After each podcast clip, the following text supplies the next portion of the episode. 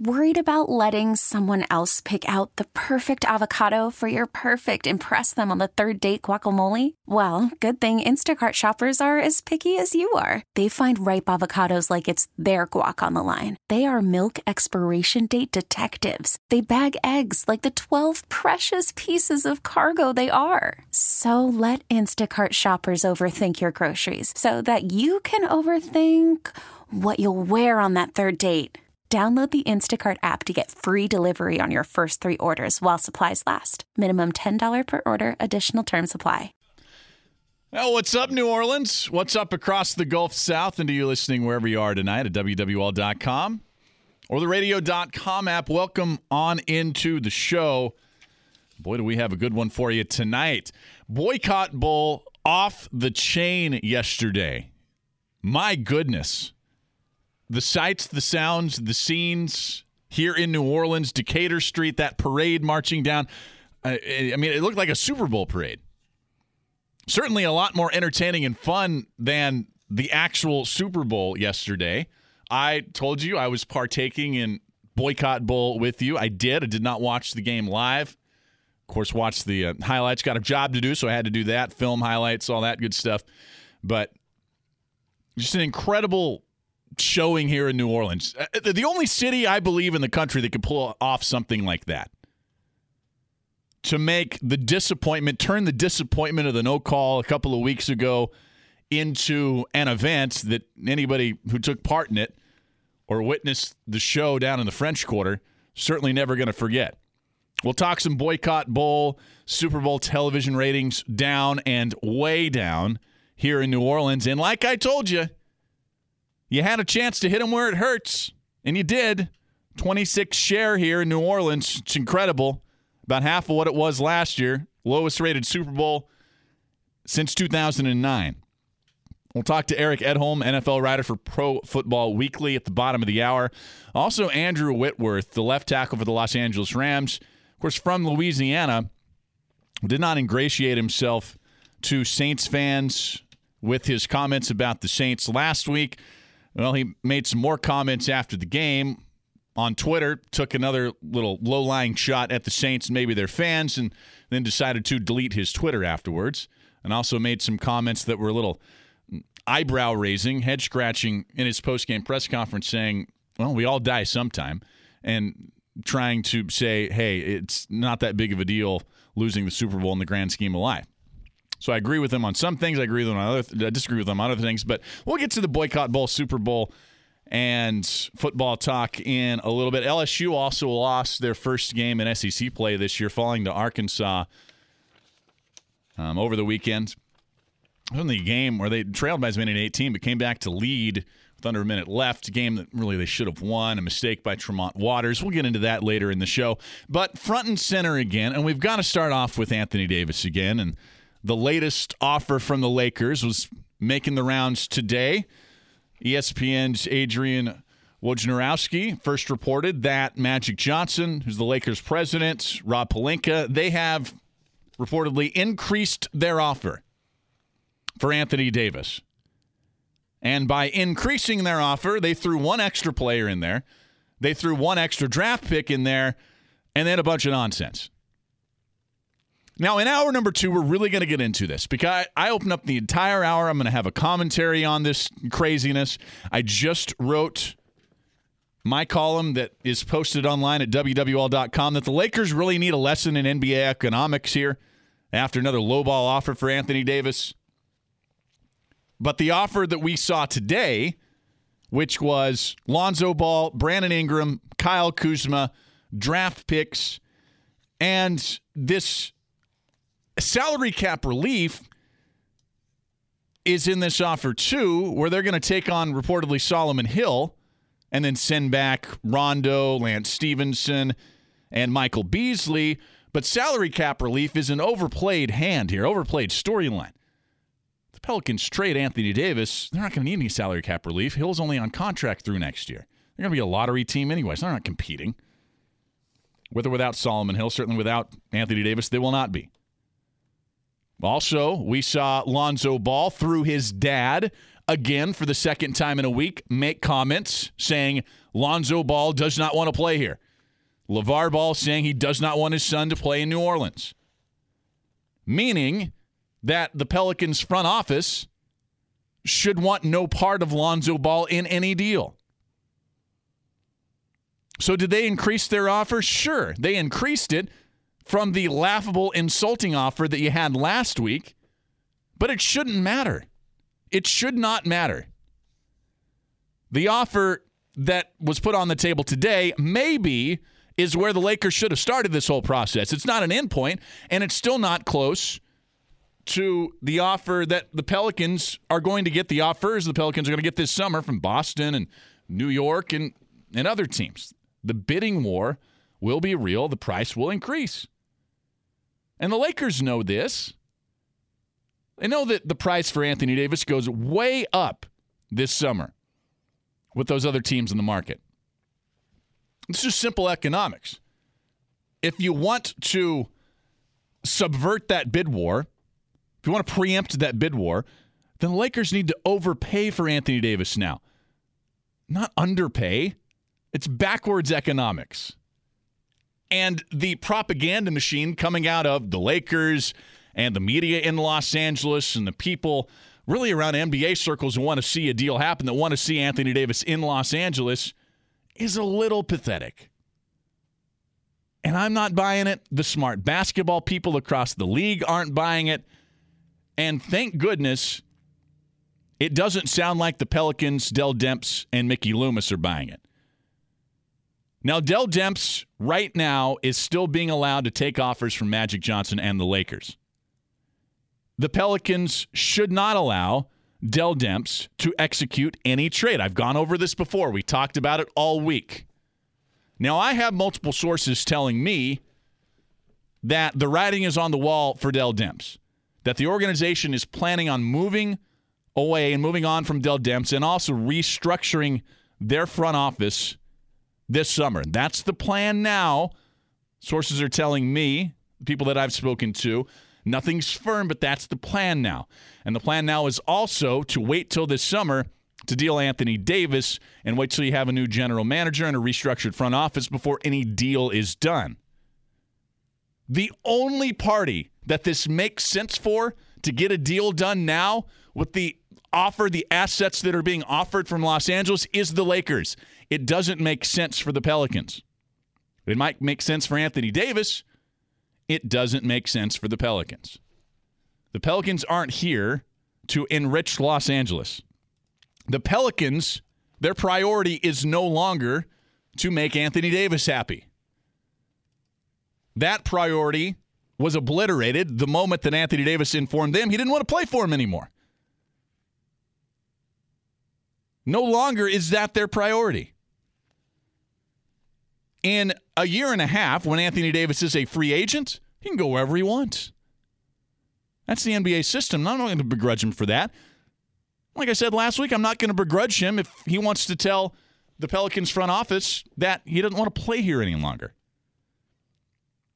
I think he should have told Gayle Benson. I thought that was childish. I thought that was highly disappointing that he didn't have a direct conversation with Gayle Benson. I also think the more we learn about this whole process on uh, Anthony Davis's side, what his camp is saying, what he's saying, what his agent Rich Paul is saying and doing behind the scenes, the more disappointed in general I am with Anthony Davis.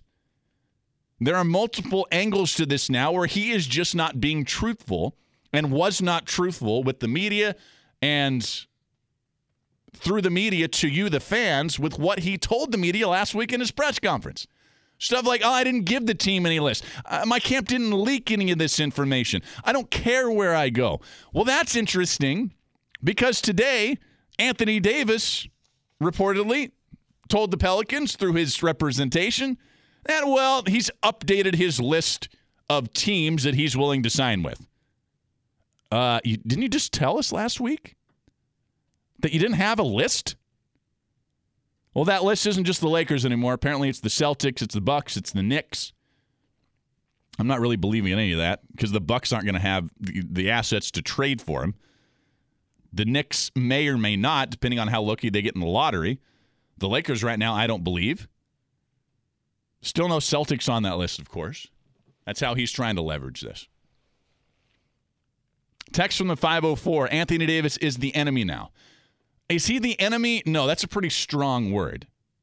I don't think he's the enemy, but like I said, the priority is no longer to make him happy. The priority is to get the best deal that the Pelicans can to make sure that when they go through this inevitably really challenging, rough rebuild, that they have the assets and the people in place to come out of the other side better for it. Tim Zimmer, who is our producer behind the glass, I know you got a lot of thoughts on this, Tim.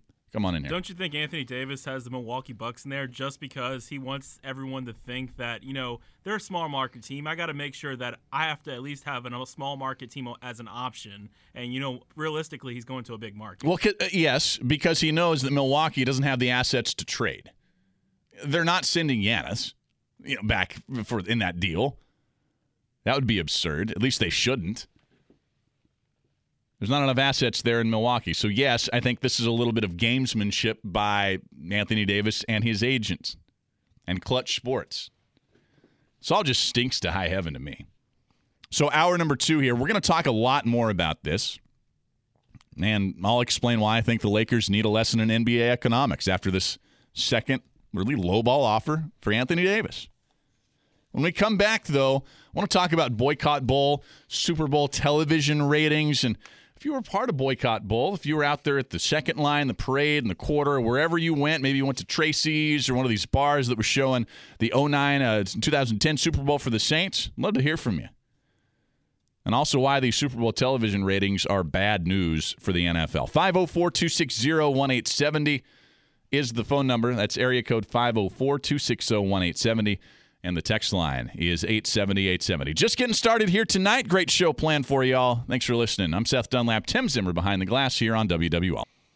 Little Maroon 5 here coming back to the show. And of course, it's a little poignant because Maroon 5 featuring Travis Scott, Super Bowl halftime show last night, was not disastrous, but it was as forgettable as everybody thought it would be. Uh, you know, Adam Levine taking his shirt off. I don't know why, and I agree with everybody on Twitter who's saying this. Why in the world is Adam Levine allowed to walk around with a shirt off and show his nipples, and we don't get Janet Jackson? It seems like a an absurd double standard, especially in 2019. I thought the whole Super Bowl halftime show was was not good, and even Travis Scott was not good. I was just, I thought we'd get I thought Travis Scott would be better. I, I, when he came out, I was like, okay, maybe this would kind of be good here. No, it wasn't. It wasn't. What do you think, Tim? I thought it was okay. I liked it. I didn't. I'm a Maroon Five fan, so I mean, I'm not a huge Maroon Five fan, but I enjoy their music. So I thought it was okay. It wasn't like spectacular. It didn't like throw me, you know, throw me. I mean, uh, I guess like like Prince or like you know the past halftime performances, but it was okay. Might have been better than the game. Right, the game was just bad. Thirteen to three, Patriots win. It was the lowest scoring Super Bowl of all time. Sixteen total points. It was also the first time the Patriots had won a Super Bowl by more than one score. So get wrecked, Rams.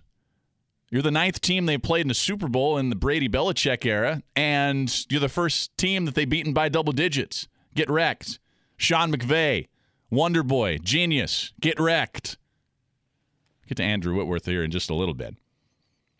So the television ratings ran, and of course, you probably heard by now, but it was the lowest rated Super Bowl since 2009. It's uh, partly due to, uh, maybe in majority due to the no call and the backlash, not just here in New Orleans, but across the country to that. 44.9 overnight rating. Last time it was lower than that was 2009. That was the Steelers Cardinals Super Bowl. Here in New Orleans, though, wish we had the soundbite of this. Uh, one of the sports libs that we did last week was what do you think the rating's going to be in New Orleans? And I said between 25 and 30. 26.1 was the rating in New Orleans. That is half of what it was last year when they scored a 52 rating, and it's the lowest ever in the New Orleans market and the lowest among NFL cities this year. That's because of you, the fans, who turned boycott bowl into a party really worthy of kicking off Mardi Gras. It was kind of the unofficial kickoff of Mardi Gras, right? It's carnival season here. A later carnival season this year. I loved it. I mean, it looked like Tim. Didn't it look like a, Mardi Gras scene in the quarter And when you saw the pictures of those parades? I know Scoot was out there doing some work. He was great. I did see some hate on Twitter. I don't know why. Just salty people, I guess. I did see people saying, "Oh, biggest tantrum ever," or what? Like, what? Like, we're partying. We're trying to make lemonade out of these lemons, man. Don't rip us. I, I, did see what you're talking about. I saw some national writers doing this. Oh, what a big tantrum in New Orleans. What? I'll tell you what, we had a lot more fun doing that than we did watching that nonsense game. Terrible game, 13 to 3. What a snooze fest. 3 nothing at halftime. I didn't miss anything by not watching it live, I'll tell you that much. Tim, did you watch it live or you boycott bowling? I was one of the few fans who watched the entire game. So you're part of the 26 1. Yeah, I guess you could say that. Yeah, I mean, it. I didn't think it was as boring as people are making it out to be because the, I I found parts of the game interesting, but I I mean it was very. You're a fan of punters. No, I mean the punter. I mean Todd Gurley had the same amount of touches as the Rams punter, so let's right. just be real. Uh, it was how okay. Did, it was okay though. How did Stephon Gilmore not win MVP? I think because Edelman offense, offense usually wins MVP. Yeah, but I mean, you're talking about a guy who had what th- three or four pass deflections. He had the interception. He was so good. And you're in a 13 to three game. You're giving it to an offensive player. The MVP itself should go to the coaching staff for the of the of the. Uh, Bill Belichick. Bill yeah. Belichick, but you can't really do that. Yeah. Oh, there you. Um, all right, let's go to the phone lines. Jay in Mississippi, welcome into the show, Jay. Jay, are you there? Jay is conspicuously silent and he just hung up. Jay must have got cold feet. Feel free to call back, Jay. Let's go to the text line here at 87870 Because Janet Jackson is the New Orleans Saints of halftime shows, while Adam Levine must be the Larams of halftime show. I don't know exactly what that means. Uh, text from the 504, and Roger Goodell was handing over the trophy. Did you guys hear a bunch of booing from the crowds? I thought I did. Roger Goodell always gets booed anywhere he goes the draft, press conferences, certainly at the Super Bowl when they show him up in the owners' boxes of the various owners he goes and visits. Text from the 504 Pats fan since 1986. The game wasn't, quote, bad. It was a defensive masterpiece, much more compelling than that 54 49 Rams Chiefs game earlier this year. I, I just completely disagree. I'm sorry. I like defense as much as the next guy. I really do. I think we're going to have a reversion to mean here a little bit the next couple of years with defense becoming more important and more prominent than it was this season. Like I, have talked about it on the show a lot. But if you think that yesterday's game was more entertaining, more compelling than that Rams Chiefs game earlier this year, then I guess we were just not watching the same game. Or maybe your Pats fandom coming through a little bit there. No, I like I like low scoring games. I don't like boring games. Low scoring games can be exciting and compelling, but not when there's just there. There was no offense to speak of. I don't even know what Sean McVay. Sean McVay just got outclassed and outcoached. I mean, that was evident in all the film I watched today. He could do nothing, and it, was almost like, and well, I mean, we've seen this before. It was almost like the Patriots had the play call sheet and maybe even a feed on the Rams radio system. I'm not saying it was there. I'm just saying that's how well and how much they were prefer- uh, prepared for everything that the Rams were doing offensively.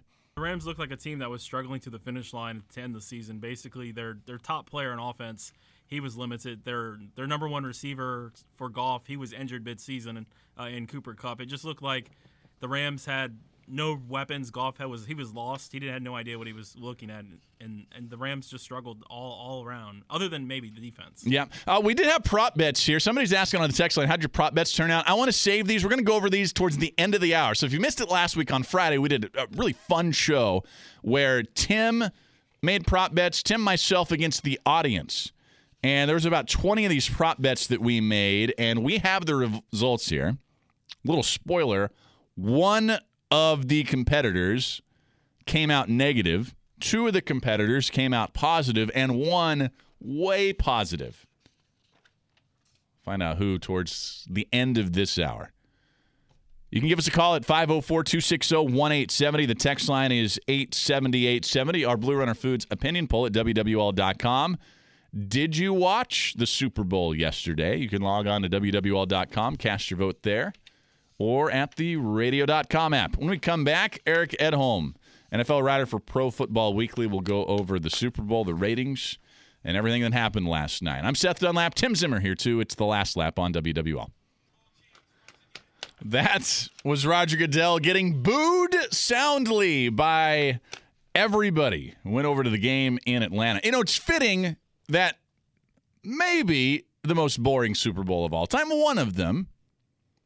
I still think uh, a couple of those Bills Cowboys, or Bills Super Bowls, anyways, were not that entertaining. This was among the least entertaining Super Bowls of all time.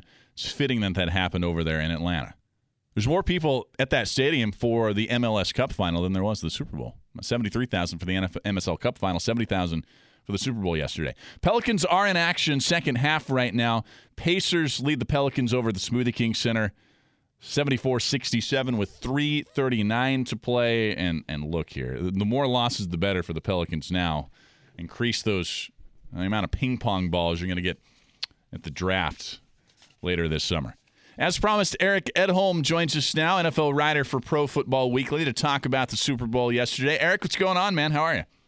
I, I, had to double check. This is a New Orleans station calling me about the Super Bowl, right? This is actually happening. Yes. yeah. Okay. Yeah. We look. We didn't watch down here, so we need to talk to somebody who actually watched the game, Eric. All right, that makes perfect sense. Then. All right, fair enough. yeah, we gotta know. We gotta know what happened. I mean, we were out on Decatur and in the French Quarter, and you know, having a lot of fun. Nobody, nobody God was watching.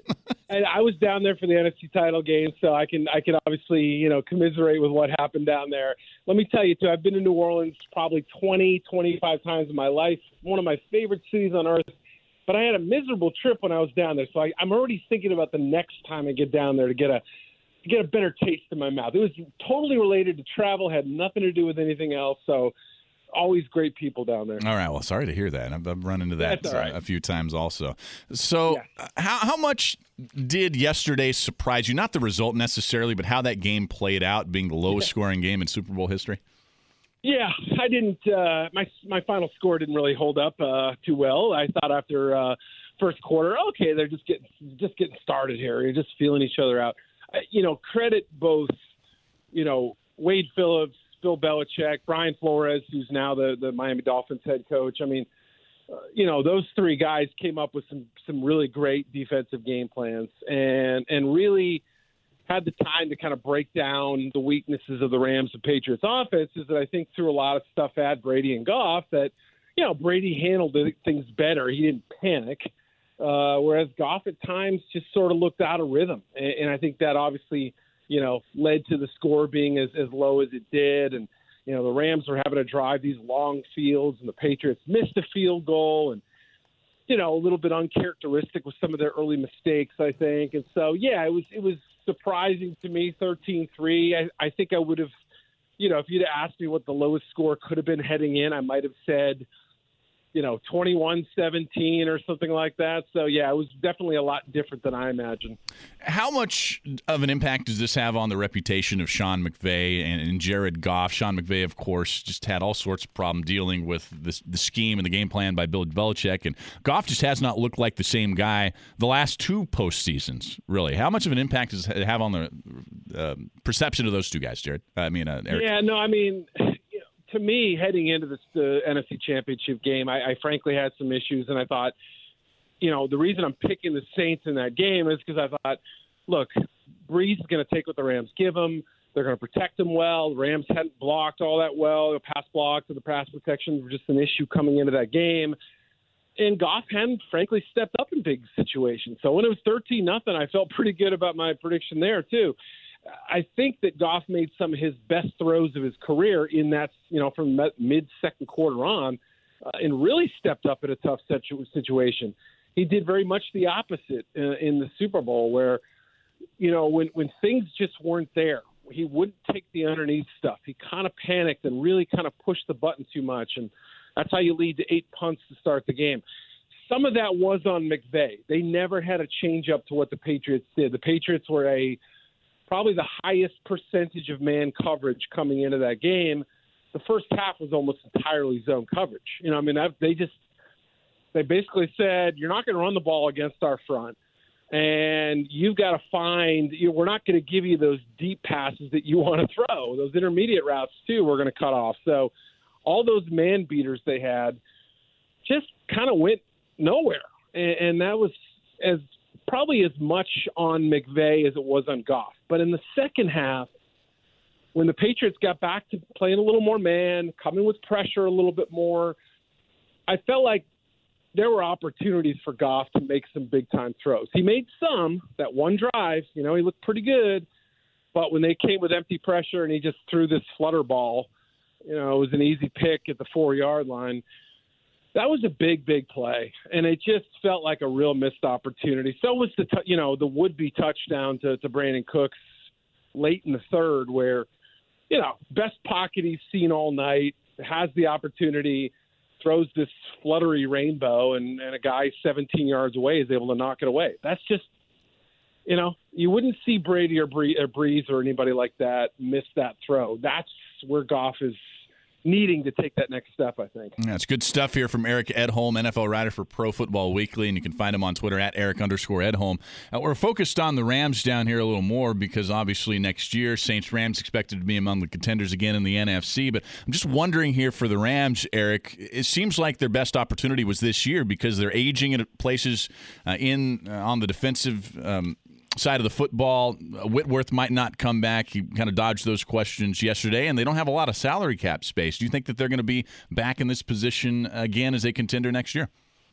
I think they they fully recognized last offseason when they made a flurry of moves, right? I mean, bringing in Marcus Peters, Talib, you know, Ndamukong Suh, et cetera, et cetera for, they knew the ace. First of all, they didn't have a lot of draft picks, but they accumulated as lot as many late picks as possible. Six, seventh rounders. They had a bunch on day three. Hey, let's get as much depth at positions that are going to be issues in 2019. So it's a smart, proactive move. They drafted pass rushers and offensive linemen. Those are two issues that are probably going to be facing them this offseason. You mentioned Whitworth. John Sullivan, their center, could retire. You know, Rodger Saffold's a free agent.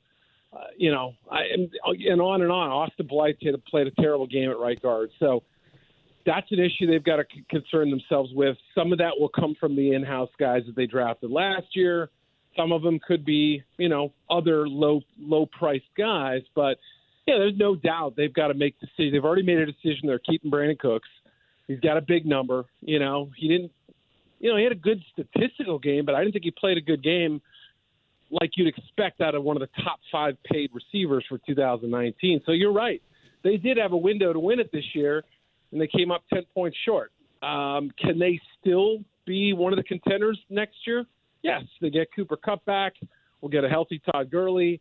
You know, McVay will learn from his lessons. But to your point, you know, these opportunities don't, you know, for any team not named the Patriots, don't come along every year. Uh, no doubt about it. Uh, let's go to the other side. The Patriots, their sixth title in the Brady Belichick era. Was this their most impressive performance? And I'm talking not in the Super Bowl necessarily, but from the start of the season to the end here. Because, and I think obviously everybody's ripping Brady and Belichick for saying nobody believed in us. But relatively, I guess you could kind of say that relative to previous Patriot seasons, anyways.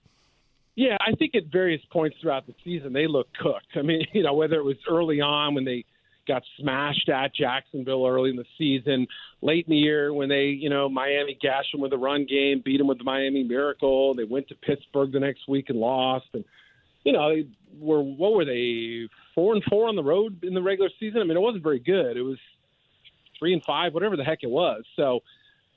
You know they had their issues. They were they looked like a very one-dimensional team in some regards, but exceptional coaching, very good toughness, mental and physical on the roster, uh, and a willingness of those players to take the coaching and do whatever they you know were asked to do allowed them to kind of reform and reshape themselves. So yeah, it goes back to what Belichick has been doing for years, and this coaching staff's going to look a lot different. Flores is going to bring, you know, Jerry Schuplinski, the quarterback coach. He's going to bring the wide receivers coach with him to Miami. There'll be some changes so yeah, it, it, it's certainly going to be a little bit tougher, but it's always tough down there, and they they find solutions to problems better than any other franchise in, in modern football. So I would say it ranks up there among one of their best turnaround jobs. Everything that happened with Josh Gordon and everything else, it's been crazy. Well, it, Brady becomes the first guy to win six Super Bowls, first player to win six Super Bowls. But a little under the radar here. You know this, Eric. He didn't play his best in the postseason. Only two touchdowns this postseason, three interceptions, and only one touchdowns, three picks in the Super Bowl and AFC Championship game. Is he going to be back? And is there any worry there that, hey, maybe we're starting to see an actual decline here from Brady? Yeah, I mean, he wasn't at his best down the stretch. There's no question about it. But they also were able to run the football exceptionally well. And usually you think, okay, well, you know, if we're not fearing the passing game, let's just gear up against the run. Well, first of all, they're so schematically smart and so technically smart and so proficient up front, they were able to run the ball regardless of that. And guess what? Brady still made some big time throws in the game, even though he struggled largely. Um, and I think they'll move on from certain wide receivers. Chris Hogan had a tough game last night. I think Brady was like over six when he targeted him with a pick, you know, and, and one almost pick. So they'll make some adjustments in the receiving game that'll help him out. I do think Brady's back. I think you heard it last night to where he said, "This is this is what we play for." And and the other underlying thing is that in tra- around training camp, all that negativity that really cloaked the team last year about Kraft, Belichick, Brady. Cooler heads prevailed over the offseason, and their relationship is stronger now. And I think that's a big reason why Brady wouldn't walk away. Now, we'll see about Gronk, but I, I think he's back for at least one more year. Well, maybe a year from now we'll finally see the elusive Brees Brady Super Bowl in Miami. I know everybody down here probably rooting for something like that. Eric Edholm, NFL writer for Pro Football Weekly. Eric, appreciate it, man. And uh, look, you're always invited, and come on down to the city anytime. I know you said you love it, so. Oh, I love it indeed. Maybe for Jazz Fest this year. We'll see. Hey, there you go. Stone's coming for that one. Eric. That's right. Yeah. Eric Edholm at Eric underscore Edholm. Uh, thanks to him. And look, another bow on another NFL season here. 2018 19 season is in the books. So, what'd you do yesterday? I am curious. Like, if you watch the game, that's fine. Eh, you can call in an alias if you want. But what'd you think about yesterday's game? Maybe you had a chance to watch it after the fact today. If you DVR'd it. 504 260 1870. Text line is 870 870. We'll take your calls next. Also, Andrew Whitworth takes aim at the Saints again on Twitter and then deletes his account. Also said some interesting things in his post game press conference. We'll have that for you. When we come back here, I'm Seth Dunlap, Tim Zimmer on the last lap. So the Patriots defeat the Rams 13 to 3 yesterday in an utterly disappointing Super Bowl. Most people in the city celebrating boycott bowl instead, and I guarantee you had a better time doing that than you would have watching the game. It was an, a stinker. The halftime show, in my mind, was forgettable. Nothing really about it that caught my eye. Again, boycotted with you, then then watched it after the fact because hey, I got a job to do here for you. But yeah, I think it's a Super Bowl. Other than Brady winning his sixth, which was important, it's a milestone there. I think a Super Bowl that most people aren't really going to remember outside of the madness that ensued the couple of weeks prior to it with the no no call.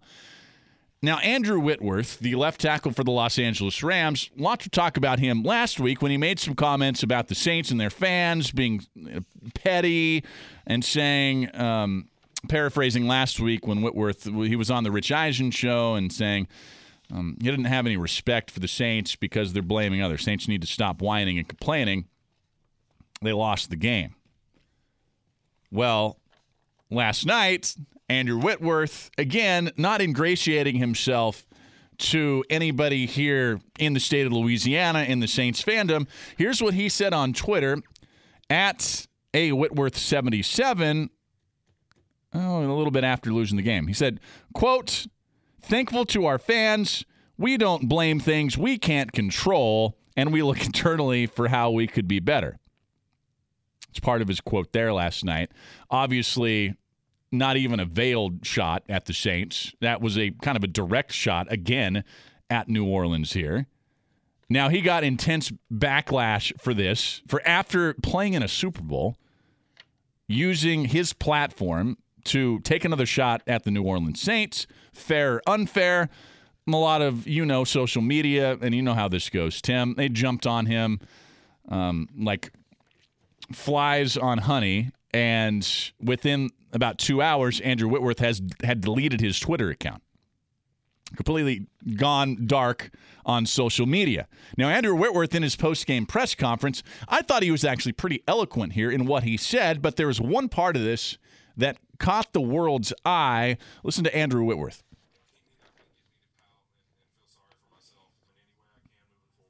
I thought that was that was great comments. It really was. Eh, eh, that's what he, to kind of should have been saying the last couple of weeks instead of using his platform. No matter how perturbed he was by Saints players or Saints fans upset about the no call, he should have just stayed above the fray. Andrew Whitworth is probably a Hall of Fame left tackle, one of the great left tackles to play the game in this era. He's just above this petty nonsense of going after the Saints and their fans. I loved what he said in that press conference. I didn't really like, again, him taking shots on his Twitter account. And again, he deleted his Twitter account. After that, we'll see if Andrew Whitworth plays again or not. Says basically he's undecided on that. Let's go to the phone lines. Jared in Algiers. Welcome into the show, Jared.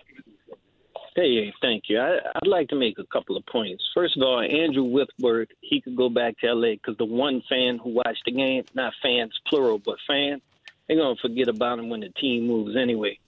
But I like to um see my guy Gronk almost got one touchdown, and um he did. I figured he would because yeah, he almost got one. It was with the, he got caught on the two yard line um before the Patriots ran it in. But what I wanted to stress on was that the older coach like Belichick, people talk about the Patriot way. It's really not a Patriot way, but if you follow Belichick's career, he always drafted smart players that were flexible in whatever defenses he came up with, whether it was with the Giants, whether it was with Cleveland, whether it was with um, the Patriots the second times, wherever he went, he always drafted smart players, which allows him to make the adjustments and be flexible. Sean McVay was not prepared for that. No, he Sean wasn't. McVay had Sean McVay had no idea what Belichick was going to come up with. But Belichick, if you follow his career, and I think you're about the same age I am, if you followed him all the way through the Giants when he was with Parcells, they always draft smart defensive players. Yeah, smart players And that are able to understand uh, the the Belichick system and his intricacies and nuance because he likes smart football players because their schemes, especially defensively, are, are so diverse and flexible on a week to week basis. You got to have those intellectual guys. It's a, it's a great point here, Jared. But look, the master schooled the apprentice in this one. I do believe that there is now a big hit on sh- the perception of Sean McVay's football prowess, his offensive ingenuity after getting beat last year in their first playoff game.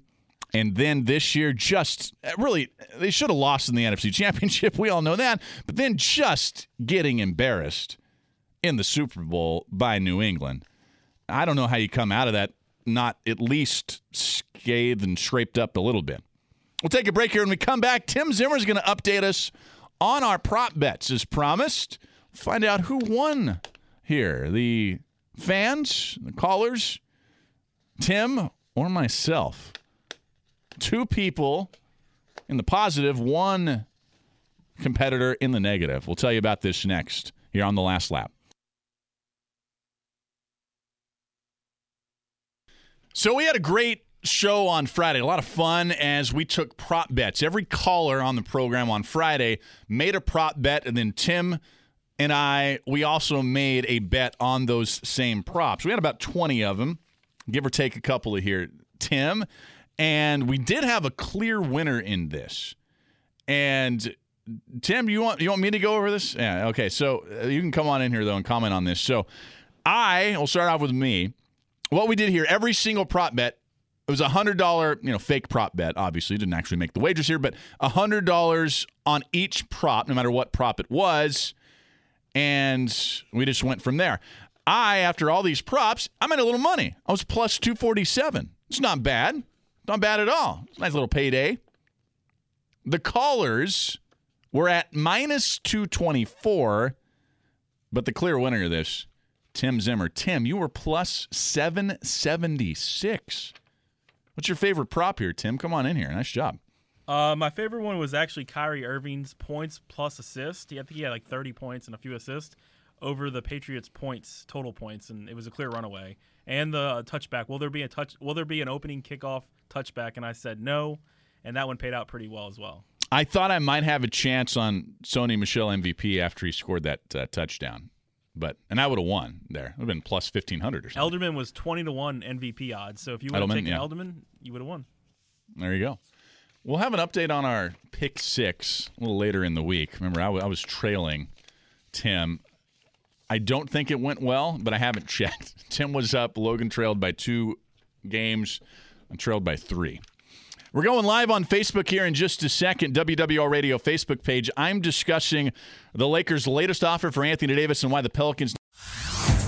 Hey everyone, Boomer Esiason here. The NFL draft is behind us, and your favorite team is now gearing up for week number one. The free Audacy app puts you right in the middle of the pro football conversation with the biggest sports radio stations from across the country. The local voices who know your team the best, giving you their unfiltered takes on the current state of your squad. It's always football season right here on the free Audacy app.